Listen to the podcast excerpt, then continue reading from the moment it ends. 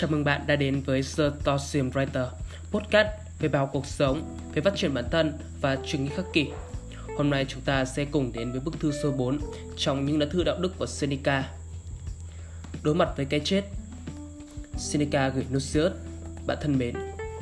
Hãy kiên tâm với những dự định bạn đã lựa chọn, để mỗi ngày bạn có thể cảm nhận được niềm vui của một tâm trí bình thản và thứ hạnh phúc rất khác biệt mà người đời có thể cảm nhận và có được trong đời. Chắc hẳn bạn vẫn nhớ niềm vui khi bỏ đi nấp vỏ của một cậu nhóc và khoác lên mình trang phục uy nghiêm của một người trưởng thành. Tương tự như thế, niềm vui xen lẫn tự hào sẽ đến nếu bạn có thể từ bỏ tâm trí bất định, dễ thay đổi của một cậu nhóc và để triết học chính thức ghi nhận bạn như một người trưởng thành. Vì với rất nhiều người, tuổi trẻ hay chính xác hơn và tệ hơn là tính khí trẻ con chưa hẳn đã thực sự kết thúc. Thật nguy hiểm khi một người có quyền lực của một người trưởng thành trong xã hội lại hành xử theo tâm lý trẻ con hay thậm chí đứa trẻ mới sinh. Trẻ con sợ hãi trước những thứ tầm phào, đứa bé sơ sinh sợ hãi trước những thứ chúng tưởng tượng. Chờ trêu thay, với rất nhiều người trưởng thành, họ sợ cả hai. Ngâm về nó một chút, bạn sẽ hiểu những thứ chúng ta tưởng chừng như rất đáng sợ, thực ra lại không có một chút lý do gì phải sợ cả. Không một tai họa nào thực sự quá lớn nếu đó là sự kết thúc. Một người nói cái chết đang đến với anh ta, có lý do để sợ nếu anh ta đang thực sự đối mặt với cái chết. Nhưng thực tế, hoặc là điều ấy chưa đến, hoặc là đến và đi trong khoảnh khắc. Chắc chắn phải rất khó, bạn nói, để khiến một người chán ghét cuộc sống tươi đẹp này. Nhưng bạn có thấy không, nhiều khi con người hành xử một cách kỳ quặc, họ muốn chết bởi những lý do trời ơi đất hơi, Người thì treo cổ trước cửa nhà cô người yêu cũ. Người khác nhảy từ tầng thượng Chỉ vì không muốn nghe thêm những lời phàn nàn từ sếp. Hay tên nô nệ tự đâm vào bụng mình Để không bị bắt trở lại. Dường như, từ một góc nhìn khác, Chớ trêu tay, Ta lại thấy họ rất dũng cảm đối diện với cái chết. Thứ đáng sợ nhất với hầu hết nhân loại, Đúng không? Một người không thể sống cuộc đời vô tư Nên lúc nào cũng chỉ tìm cách kéo dài nó Và tìm cách luồn cúi giữa những kẻ cầm quyền Chỉ để làm việc đó. Hãy nghĩ đến cái chết mỗi ngày để chắc chắn bạn có thể thanh thản đối mặt với tử thần.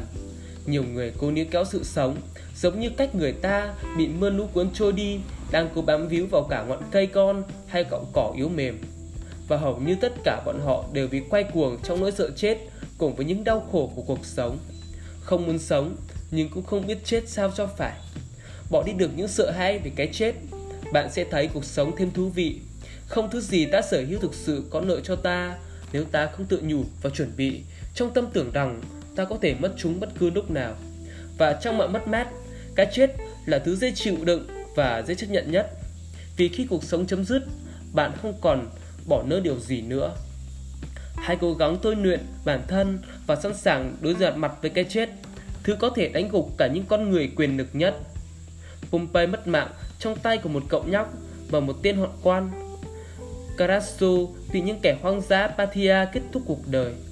Galucaesa ra lệnh cho Nepisus giơ đầu trước lưỡi dao của Desten, nhưng không lâu sau đó cũng bị Chaire ám sát. Chưa ai có thể dự vào may mắn và số mệnh để trở nên bất tử. Mặt biển đang yên bình, nhưng đừng chủ quan, báo tố có thể ập đến trong khoảnh khắc. Có những con thuyền dạo chơi trên biển vào buổi sáng và xuống thăm đáy đại dương lúc xế chiều. Nghĩ thử mà xem, một tên trộm hoặc kẻ thù có thể kề dao vào cổ bạn bất cứ lúc nào. Thiếu vắng sự hiện diện của những người cầm quyền, ngay cả những nô lệ lân cận cũng có thể dễ dàng giết bạn. Kẻ sẵn sàng nắm đi cuộc đời mình cũng chẳng ngần ngại tước lấy điều đấy từ bạn. Thử nghĩ những người nô lệ bị giết hại mà xem, đôi khi trong tối, đôi khi ngoài sáng, rồi bạn sẽ thấy số người chết do sự tức giận của đám nô lệ cũng chẳng kém gì số người chết do tự tức giận của các vị vua. Vậy tại sao phải no nắng và sợ hãi những kẻ quyền lực hơn bạn khi mà thứ bạn sợ, cái chết, có thể gây ra từ bất cứ ai? Giả dụ bạn rơi vào tay kẻ thù và chúng ra lệnh giết bạn, thực ra cũng đâu có gì khác biệt, vì đằng nào cuộc đời cũng hướng đến điểm cuối cùng là cái chết thôi mà. Tại sao bạn phải lừa gạt bản thân mình? Hãy thẳng thắn nhìn vào sự thật này. Kể từ giờ phút được sinh ra, cuộc đời bạn từng giây, từng phút luôn đưa bạn đến gần hơn điểm cuối cùng ấy. những suy nghĩ như thế sẽ mang lại cho bạn sự bình thản trong tâm tưởng để chờ đợi cái chết. Vì sợ chết chính là lý do khiến thời gian quý báu của ta bị mất đi giá trị. Thay lời cuối, tôi chia sẻ với bạn thứ tôi thu được từ việc đọc ngày hôm nay và vẫn từ Epicurus. Sự nghèo đói cũng có thể là thứ tài sản quý giá những thuận theo tự nhiên. Bạn có nhớ những giới hạn hay nhu cầu mà tự nhiên đặt ra cho con người là gì không? Không bị đói, không bị khát, không bị lạnh. Và để tránh hai thứ đầu, bạn đâu cần phải chạy theo những quy chuẩn cao nương mỹ vị mà người ta thường lấy làm tự hào hay chịu đựng lời nhạo báng của kẻ tiểu nhân về những thứ bạn dùng. Bạn cũng đâu cần niều mạo ra khơi hay vào chạy địch để tìm kiếm những thứ đó. Những thứ tự nhiên yêu cầu tối thiểu luôn ở gần ta và dễ kiếm. Hầu như tất cả mồ hôi công sức là để có những thứ sơn hào hải vị không hề cần thiết.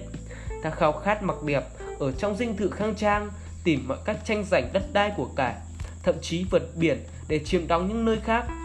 Là vì cái gì? Nếu ta có thể nhớ rằng tất cả những thứ ta cần đều có sẵn xung quanh ta, từ tự nhiên. Một nghịch nghĩ ít người nhận ra, ai có thể bình thản cam chịu nghèo khổ chính là người giàu có. Kính thư